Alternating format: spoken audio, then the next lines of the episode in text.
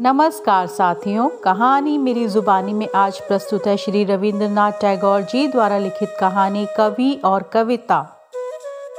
राजमहल के सामने भीड़ लगी हुई थी।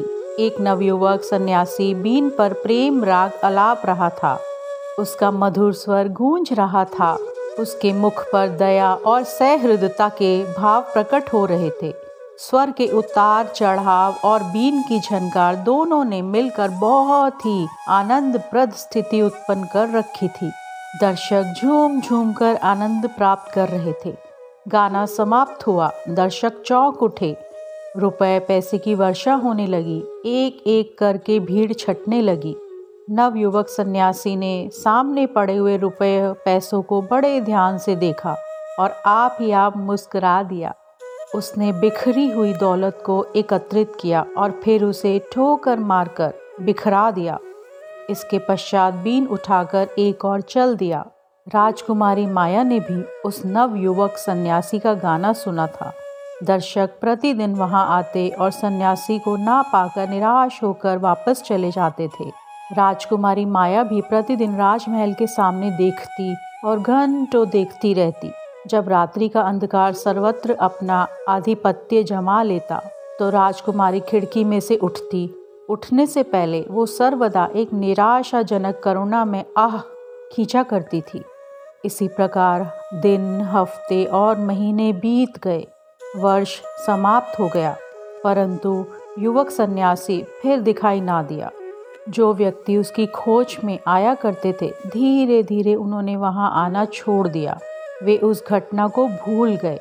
किंतु राजकुमारी माया उस युवक सन्यासी को हृदय से ना भुला सकी। उसकी आँखों में हर समय उसका चित्र फिरता। होते होते उसने गाने का अभ्यास भी किया। वो प्रतिदिन अपने उद्यान में जाती और गाने का अभ्यास करती। राजकवि अनंग शेखर एक युवक था। उसकी कविता प्रतिभाशाली और जोरदार होती थी। जिस समय वो दरबार में अपनी कविता गायन के साथ पढ़कर सुनाता तो सुनने वालों पर मादकता की लहर दौड़ जाती। शून्यता का राज्य हर और होता। राजकुमारी माया को कविता से प्रेम था। संभवतः वो भी अनंग शेखर की कविता सुनने के लिए विशेषतः दरबार में आ जाती थी। राजकुमारी की उपस्थिति में अनंग शेखर की ज़ुबान लड़खड़ा जाती थी।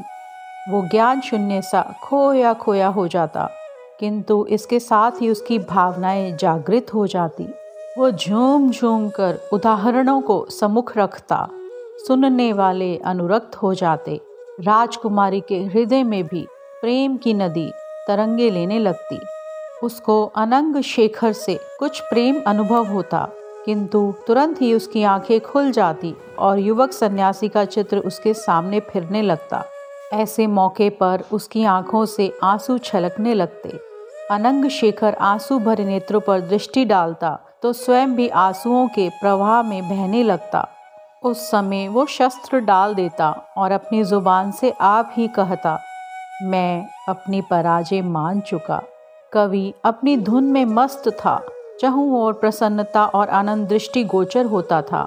वो अपने विचारों में इतना मग्न था जैसे प्रकृति के आंचल में रंगरेलियाँ मना रहा हो। सहसा अनंग शेखर चौक पड़ा। उसने आँखें फाड़ फाड़ कर अपने चहू और दृष्टि डाली और फिर एक ऊँ सांस ली। सामने एक कागज़ पड़ा था। उस पर कुछ पंक्तियाँ लिखी हुई थी।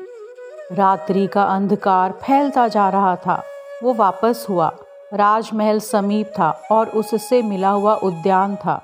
अनंग शेखर बेकाबू हो गया। राजकुमारी की खोज उसको बरबस उद्यान के अंदर ले गई। चंद्रमा की किरणें जल स्रोत की लहरों से अटखेलियाँ कर रही थी। प्रत्येक दिशा में जूही और मालती की गंध प्रसारित थी। कवि आनंद प्रद दृश्य को देखने में तल्लीन हो गया। भय और शंका ने उसे आ दबाया। अनंग शेखर आगे कदम ना उठा सका। समीप ही एक घना वृक्ष था। उसकी छाया में खड़े होकर वो उद्यान के बाहर का आनंद प्राप्त करने लगा। इस बीच में वायु का एक मधुर झोंका आया। उसने अपने शरीर में एक कंपन अनुभव किया। इसके बाद उद्यान से एक मधुर स्वर गूंजा। कोई गा रहा था। अनंग शेखर अपने आपे में ना था। कुछ खो सा गया था। मालूम नहीं इस स्थिति में वो कितनी देर तक खड़ा रहा। जिस समय होश में आया तो देखा कोई पास खड़ा है। वो चौंक उठा। उसके सामने राजकुमारी माया खड़ी थी। अनंग शेखर का सिर नीचा हो गया। राजकुमारी ने मुस्कुराते हुए होठों से पूछा, अनंग शेखर, तुम यहाँ क्यों आए? अनंग शेखर ने सिर उठाया। फिर कुछ लजाते हुए राजकुमारी की ओर देखा और फिर से मुख से कुछ ना कहा। राजकुमारी ने फिर पूछा, तुम यहाँ क्यों आए? इस बार राजकवि अनंग शेखर ने साहस से काम लिया। हाथ में जो पत्र था, वो राजकुमारी को दे दिया। राजकुमारी ने कविता पढ़ी। उस कविता को अपने पास रखना चाहा, किंतु वो छूट कर हाथ से गिर गई। राजकुमारी तीर की भांति वहाँ से चली गई। अब राजकवि अनंग शेखर से ये सहन ना हो सका। वो ज्ञान शून्य होकर चिल्ला उठा, माया माया! परंतु अब माया कहाँ थी? राज दरबार में एक युवक आया। दरबारी चिल्ला उठे। अरे, ये तो वही सन्यासी है जो उस दिन राजमहल के सामने गा रहा था। राजा ने मालूम किया, यह युवक कौन है? युवक ने उत्तर दिया, महाशय, मैं एक कवि हूँ। राजकुमारी उस युवक को देखकर चौंक उठी। राजकवि अनंग शेखर ने भी उस युवक पर दृष्टि डाली। मुख फक हो गया। पास एक व्यक्ति बैठा हुआ था। उसने कहा वाह, यह तो एक भिक्षुक है। अनंग शेखर बोल उठा, नहीं, उसका अपमान मत करो, वो एक कवि है। चहु और सन्नाटा छा गया। महाराज ने उस युवक से कहा, कोई अपनी कविता सुनाओ। युवक आगे बढ़ा, उसने राजकुमारी को और राजकुमारी ने उसको देखा। स्वाभिमान अनुभव करते हुए उसने कदम आगे बढ़ाए। राजकवि अनंग शेखर ने भी ये स्थिति देखी। तो उसके मुख पर हवाइयाँ उड़ने लगी। युवक ने अपनी कविता सुनानी आरंभ की।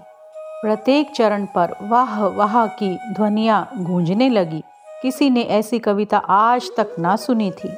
युवक का मुख स्वाभिमान और प्रसन्नता से दमक उठा। वो मस्त हाथी की भांति झूमता हुआ अपने स्थान पर बैठ गया। उसने एक बार फिर राजकुमारी की ओर देखा। और इसके पश्चात राजकवि अनंग शेखर की ओर। महाराज ने राजकवि से कहा, तुम भी अपनी कविता सुनाओ। राजकवि अनंग शेखर चेतना शून्य सा बैठा हुआ था। उसके मुख पर निराशा और असफलता की झलक प्रकट हो रही थी। महाराज फिर बोले, अनंग शेखर, किस चिंता में निमग्न हो? क्या इस युवक कवि का उत्तर तुमसे नहीं बन पड़ेगा? ये अपमान राजकवि अनंग शेखर के लिए असहनीय था। उसकी आँखें रक्तिम हो गईं। वो अपने स्थान से उठा और आगे बढ़ा। उस समय उसके कदम डगमगा रहे थे। आगे पहुंचकर वो रुका। हृदय खोलकर उसने अपनी काव्य प्रतिभा का प्रदर्शन किया। चहु और शून्यता और ज्ञान शून्यता छा गई।